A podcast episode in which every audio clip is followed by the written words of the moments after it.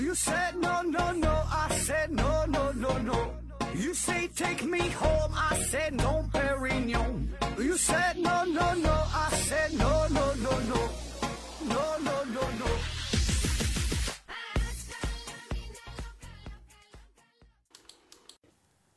拼命探索，不计后果。欢迎您收听《思考盒子》，本节目由喜马拉雅平台独家播出。今天的节目呢，是一位热心的听友投稿啊，他来搞。呃，我们聊一聊啊，中国当代艺术。其实呢，这也是延续之前这一个系列啊，就是这个什么看不懂的艺术啊这一系列。那么这一系列当中呢，我们主要聊的都是。嗯，西方的当代艺术居多，所以呢，今天的节目呢也算是一个补充啊，说说咱们国内的这些事儿。那投稿的这位听友啊也说了，呃，他的这篇文章呢，主要的内容都是参考了鲁红写的《中国当代艺术三十年》啊，一九七八年到二零零八年。那我并没有看到鲁红的这个原文哈。所以呢，也不知道他参考的这个强度有多大啊，也就是不知道他这个洗稿啊洗的是否干净，是否彻底。反正呢，我又是努力的洗了洗啊，尽量避免有抄袭的这个嫌疑。那如果真的是存在版权的问题，呃，如果相关人士啊、相关组织听到了咱这期节目，请马上联系我啊，我马上就下架哈，呃，避免引起不必要的麻烦。呃，我的微信是思考盒子的拼音，思思考考和和子子啊，注意平翘舌发音。下面呢，咱们正式开整啊，说说这个中国当代艺术简史。呃，所谓当代艺术这个概念呢，其实呢，目前并没有一个统一的定义，因为当代艺术现在还正在进行中，还远没有完结，所以呢，没有人能够给出一个明确的定义，到底啥叫中国当代艺术。也许呢，要再过五十年、一百年、二百年、五百年，再回头看这段艺术史的时候，那帮孙子们啊，重新的梳理一下，才能更加明晰的去定义、去解读，给出当代艺术的边界和内涵啊。当然了，到了那个时候，也就不叫当代艺术了，对吧？因为当代嘛，一定是随着时间变化的。呃，也不知道呢，他们会给咱们这段这段艺术啊。呃，起一个怎样土味的名字？不过呢，我们可以确定的是，肯定不是说当下所产生出的所有艺术都是当代艺术，对吧？大体上，当代艺术呢是特指具有当代意识形态的艺术作品。那我们按照时间顺序，咱回顾一下哈。第一段时期呢，就是这个呃文革艺术哈，文革艺术，文化大革命时期。呃，要了解中国当代艺术呢，就得从这个文革艺术开始说起。那文革艺术期间，中国主流美术的话语权呢是被政治所控制的。当时的美术作品大体上呢分为两大类。中前期呢主要是批判类的，以漫画啊、宣传画啊、版画的形式出现在各个单位的大字报栏里边啊、小报上啊、民间的出版物上。另一类呢是这个歌颂类的。嗯这类作品呢，主要是出现在文革的后期。美术创作呢，必须运用革命现实主义和浪漫主义相结合的办法，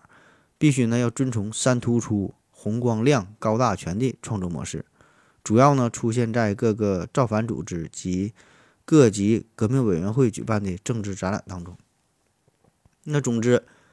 文革美术强调艺术要为现实的政治所服务。艺术创作的形式和内容被严重的限制，艺术家们呢几乎也没有创作的余地，那以至于与政治革命无关的美术形式和内容被严重的边缘化，比如说风景画、静物画、山水画、花鸟画等等哈，这些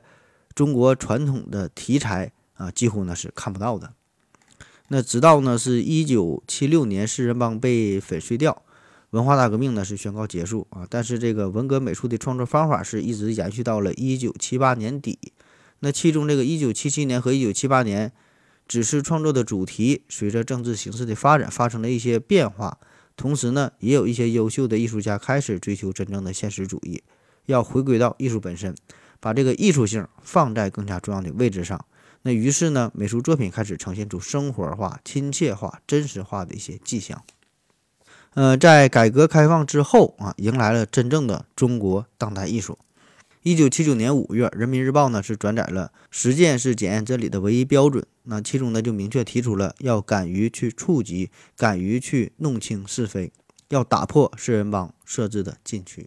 那同年十二月，邓小平在十一届三中全会上发表了“解放思想，实事求是啊，团结一致向前看”的重要讲话。那当月二十二号，中共中央通过了十一届三中全会公报啊，这标志着中国社会主义现代化建设的开始，强调在党的生活和国家政治生活中应该加强民主。改革开放给中国美术界带来了三个结果：第一呢，就是艺术。从政治中开始独立出来，极左的思想受到批判，思想的禁区被打破。美术界和全国各个领域一样，思想空前的活跃。敏锐的艺术家们意识到，之前艺术为政治服务的时代已经结束，艺术作为政治侍女的时代已经结束。第二呢，就是与改革开放匹配的啊，各地民间开始出现了自发性的个展和群展。打破了由各级美协与文化机构控制的美术展览的模式，那艺术家有了更多的展示的空间，也不再完全依赖于官方美术机构。第三呢，就是随着门户开放政策的落实，呃，不少艺术家呢开始，呃，把借鉴的目光啊投向了西方现代艺术，从西方现代艺术当中呢汲取营养。那之前在这个文革美术当中呢，主题和形式的确定性极度的压缩了艺术家自由创作的空间。那改革开放之后，首先被讨论和被突破的就是主题和形式。那艺术家对文革光辉英雄形象和政治斗争主题的反叛，对回归现实主义的追求，导致伤痕美术和生活流艺术形式的出现。呃，伤痕美术的艺术家们呢，借鉴了西方批判现实主义的艺术传统。艺术家们突出的是真实感和悲剧感的结合。他们从过去对文革的歌颂，转变为对文革中悲惨现实的暴露，表现个人在生活中的悲惨命运，对文革人性的压抑进行了批判和反思。啊，比如程崇林的《一九六八年某月某日雪》哈，还有这个高晓华。为什么等这些作品，从伤痕美术带有揭示性、批判性的这个这个主题不同的是，生活流的绘画。生活流呢，则是着重表现现实生活当中小人物的美好人性，以及呢对美好生活的向往。比如罗中立的父亲、陈丹青的西藏主画等等。对文革固定形式的反叛，突破文革内容决定形式的窠臼。艺术家开始用艺术本体回归的方式反叛政治对艺术的干预，强调绘画是对形色线进行美的组织，追求对情绪的表达，强调美术题材的非政治性、非文学性、非社会性和现实性。比如吴冠中的《巴山春雪》，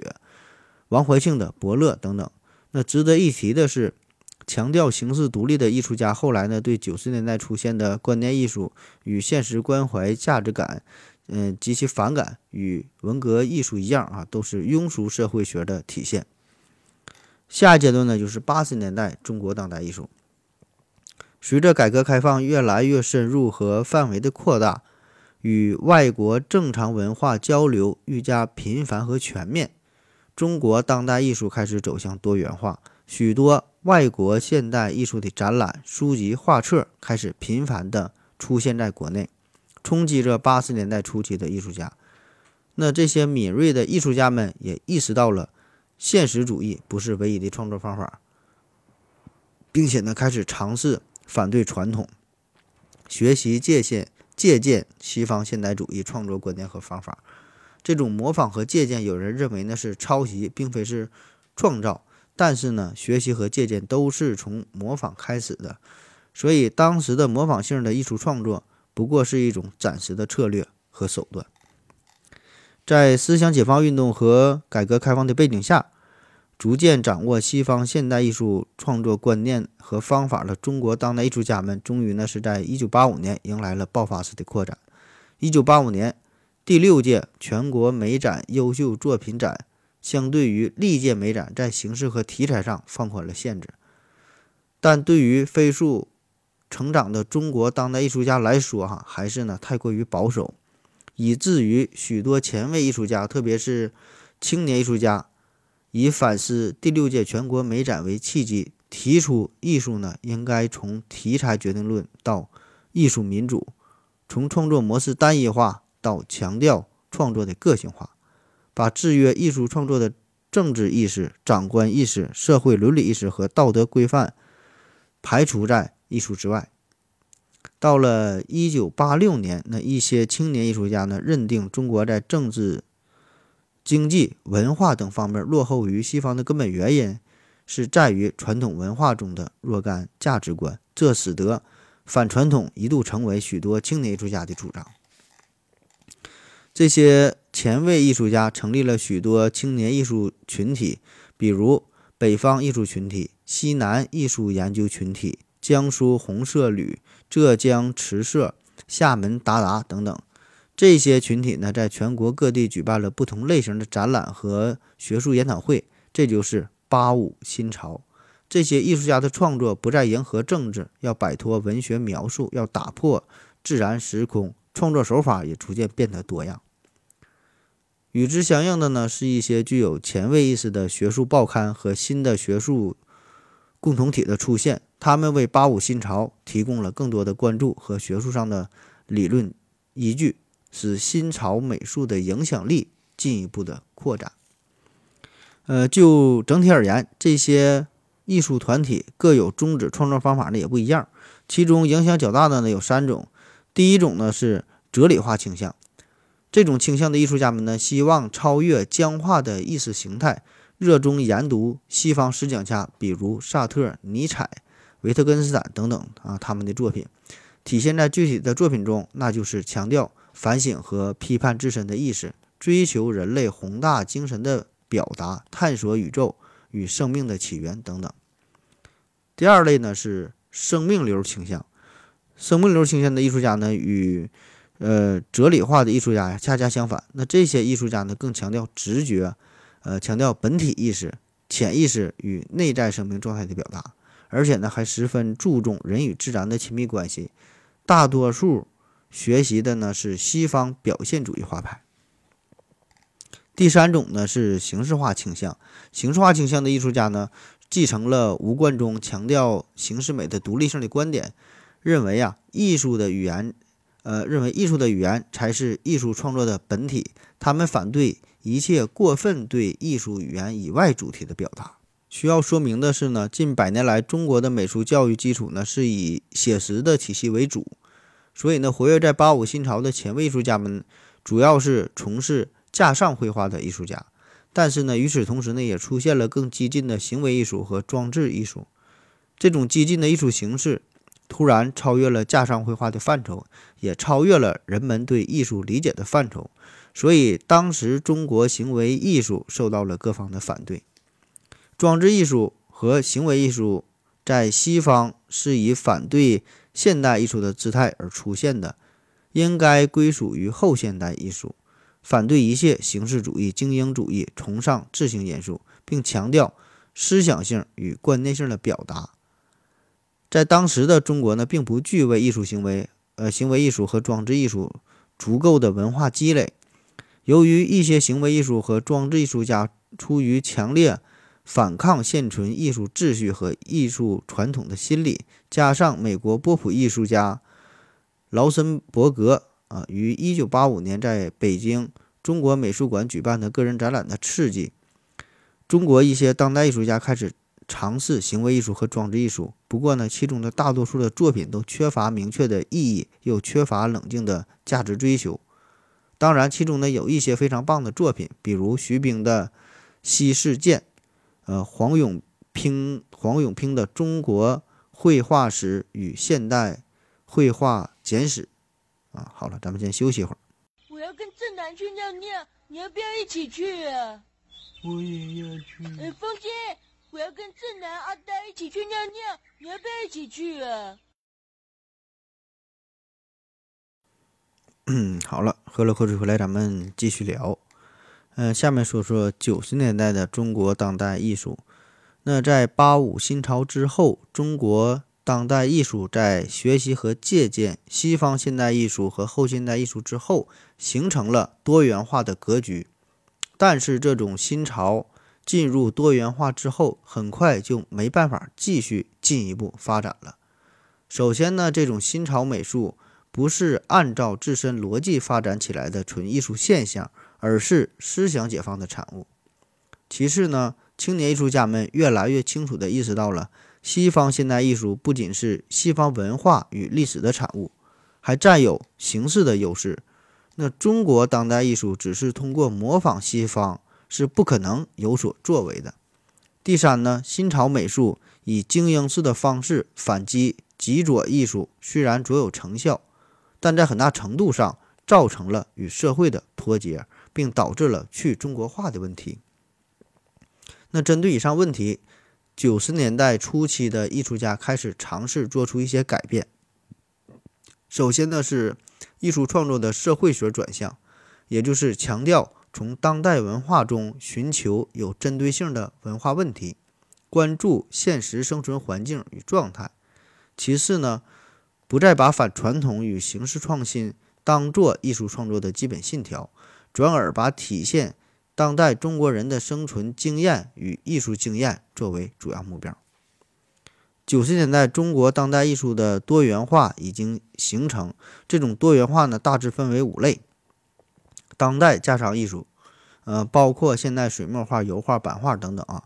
还有呢装置艺术、行为艺术、视像艺术、当代雕塑。在这种多元化的结构当中，每一种艺术形式的发展并不是齐头并进的。至少呢，一开始不是齐头并进的。比如架上绘画在九十年代初期呢，呃，是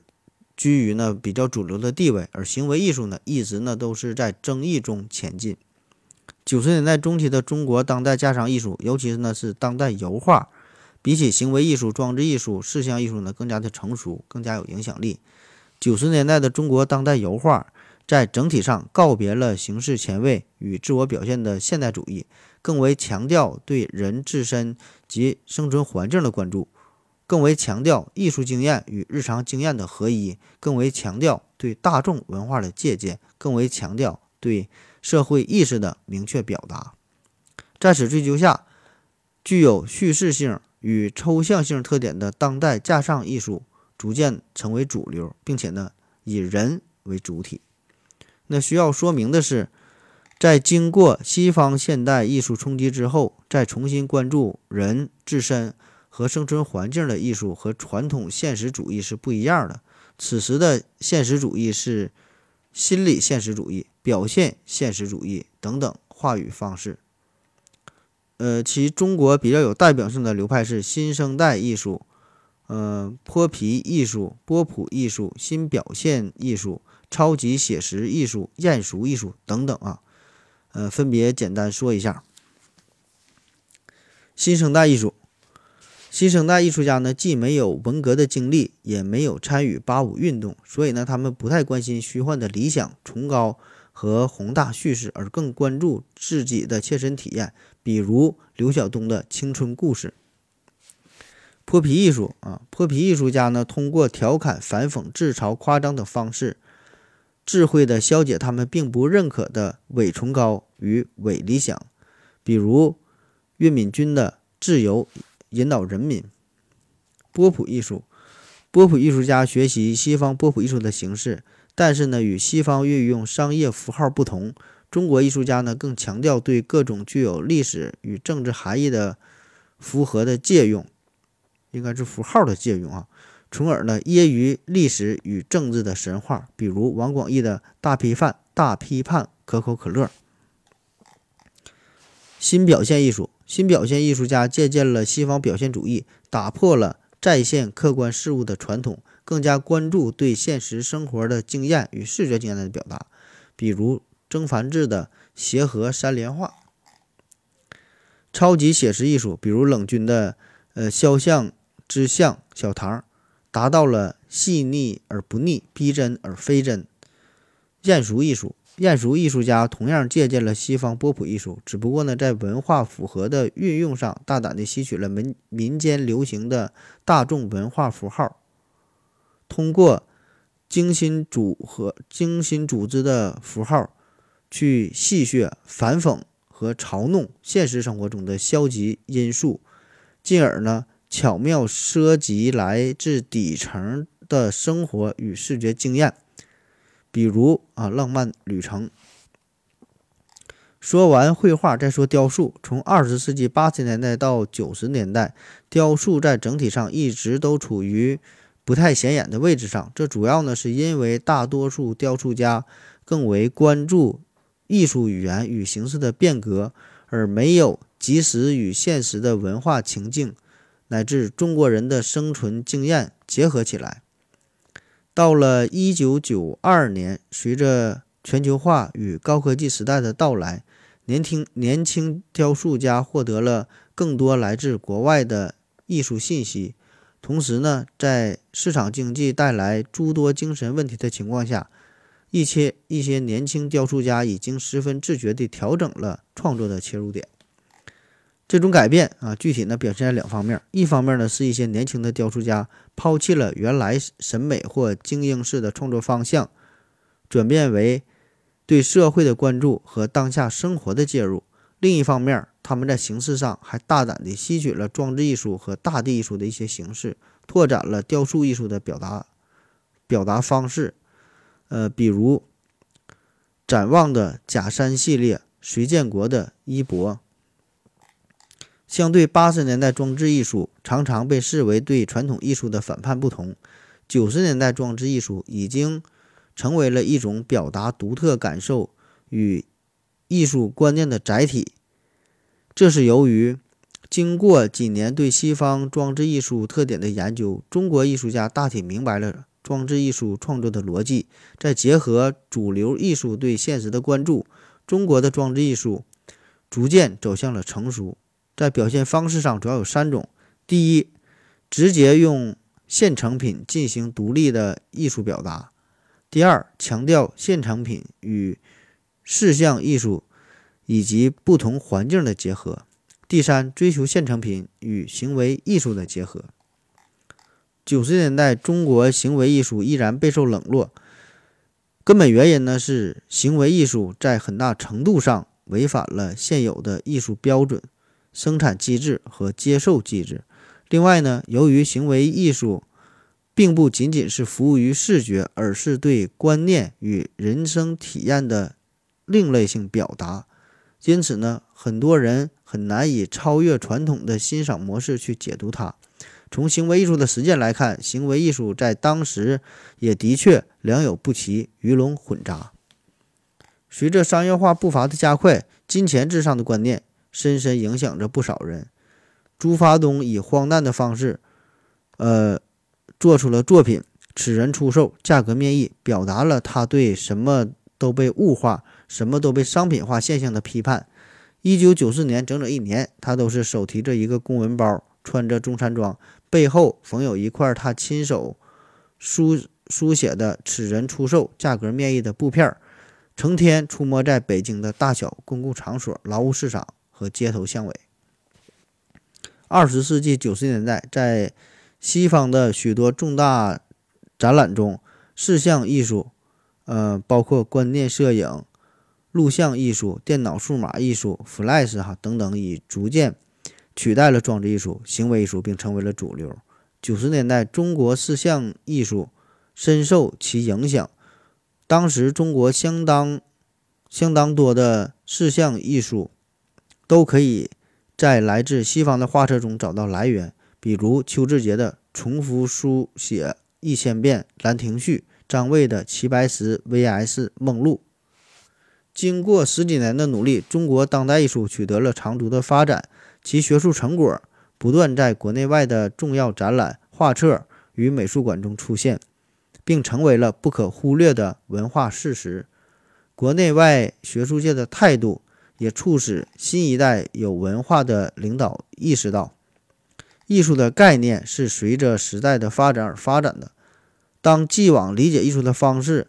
呃，用既往理解艺术的方式去批判新生的艺术事实是不合时宜的。中国当代艺术实际上是新文化需求下的产物，与其简单的采取打压的政策，还不如参与进去，并进行必要的交流。否则呢，只会取得适得其反的效果。我国在经济上坚持改革开放政策的同时，与国际间的文化交流也日益频繁，这使新一代领导敏锐地意识到了官方举办当代艺术展，既有利于加强国际间的文化交流，也极有利于提高一个城市或美术馆的知名度。那基于以上原因，进入新世纪后，中国当代艺术终于从地下走到了地上。然后就到了二十世纪初的中国当代艺术啊，那进入新世纪后，装置艺术、行为艺术、影像艺术都成为了名正言顺的主名正言顺的主角。一个很重要的原因呢，是七十年代以后出生的艺术家日益登上了中国当代艺术的舞台。他们既没有接受文革的洗礼，更没有追求空想的经历，有的只是对消费文化、高科技文化、西方文化、大众流行文化的深切感受。所以呢，他们不仅在创作时更容易使用具有时代特点的新媒体与新方式，而且创作的主题也与以上提到的几种新型文化密切相关。与上一辈艺术家喜欢关注重大社会问题不同，年轻的艺术家拒绝把外在的意识形态作为艺术创作整体框架，更喜欢表达个体的生存经验与零散经验。更喜欢采用微观叙事的创作模式，表达他们的价值理念、精神追求和人文关怀。比如，比如，呃，翁翁奋的《骑墙》，洪浩的《我的东西》。虽然新兴的艺术形式啊（括弧装置艺术、行为艺术、影像艺术哈等等）在新世纪日益担当主角，但这并不意味着当代架上艺术从此销声匿迹。那事实上，正是对新兴艺术样式的合理借鉴，中国当代架上艺术，特别是当代油画艺术，才焕发出了新的生命力，进而呢，成为了一种表现当代文化意识的新载体，吸收了新兴艺术样式中的虚拟性。当代架上艺术喜欢从虚拟性的美学原则入手，在一个精心设计的主体框架内任意塞进一些东西，使观念和主题得到更强的表达。在大多数当代架上艺术、架上艺术家的心目中，如何真实再现生活并不重要，更重要的是想办法超越现实的表象，以便使人洞悉世界的本质。相对传统写实主义的架上艺术而言，当代架上艺术在价值取向上最大的不同就在于它十分。注意从社会学和文学的角度切入现实，比如《礼记》的《宠物 Number 三十一》，沈娜的右手系列，熊丽君《同舟共济》，周春芽《风前薄面小桃花》。啊，那好了哈，以上呢就是这位听友投稿的全部内容哈。我这个朗读的是十分失败哈。呃，他这个稿子写的很好，很充分，里边。不带有文字的内容，还有很多的图片。我看了之后是学了很多哈，但是，呃，实在是这个专业性比较强，我也不是干这行的哈，就艺术方面，呃，不是很了解哈，所以读读起来也是也是非常不流畅啊。然后呢，就是本身这个关于艺术哈，这这这方面的内容，咱是音频节目嘛。所以呢，在表述绘画、雕塑这类艺术作品的时候，这就比较吃亏，对吧？再加上我本人艺术造诣极低啊，或者说根本他就是没有啊，所以呢我也本身也是不太擅长朗读这种形式，对吧？所以如果说这篇文案能有九十五分的话，那自我感觉我可能只是表达出了二十五分的水平啊。反正我自己呢是学到了不少的东西啊，对于中国当代艺术也是有了一个初步的了解。那这方面呢，确实是我知识的一个短板啊，嗯，因为我这主要是研究这个西方艺术，对于中国艺术，特别是中国当代艺术，呃，了解的太少了啊。也也不知道您各位听了之后有什么收获啊？我估计能睡眠质量应该能不错啊。那有兴趣的朋友可以在私下再联系啊，聊聊艺术方面的事儿啊。嗯，那好了哈，今天的节目呢，基本就是这样了。呃，也欢迎能有更多的朋友来投稿，啊，只要你来稿呢，基本呢都会给你发表出来。呃，具体的投稿方式哈，可以直接加我的私人微信哈，思考盒子的拼音思思考考和和子子，注意评论说发音。加我微信，你给我传过来也行，或者呢是直接发到我的邮箱也行，就是思考盒子的拼音拼音的这个全拼啊，思思考考和子子这个全拼。然后呢，艾特幺六三点 com 啊，直接投稿到这里也行。说这个我是投稿的哈，然后呢，我就会给你朗读出来啊，题材呀、内容什么都不限，哎，都行，但是尽量要保持原创啊。你从网上直接抄来的文章，这这这这就算了哈，因为现在这个版权的问题嘛。嗯，好了，感谢您各位的收听，谢谢大家啊，再见。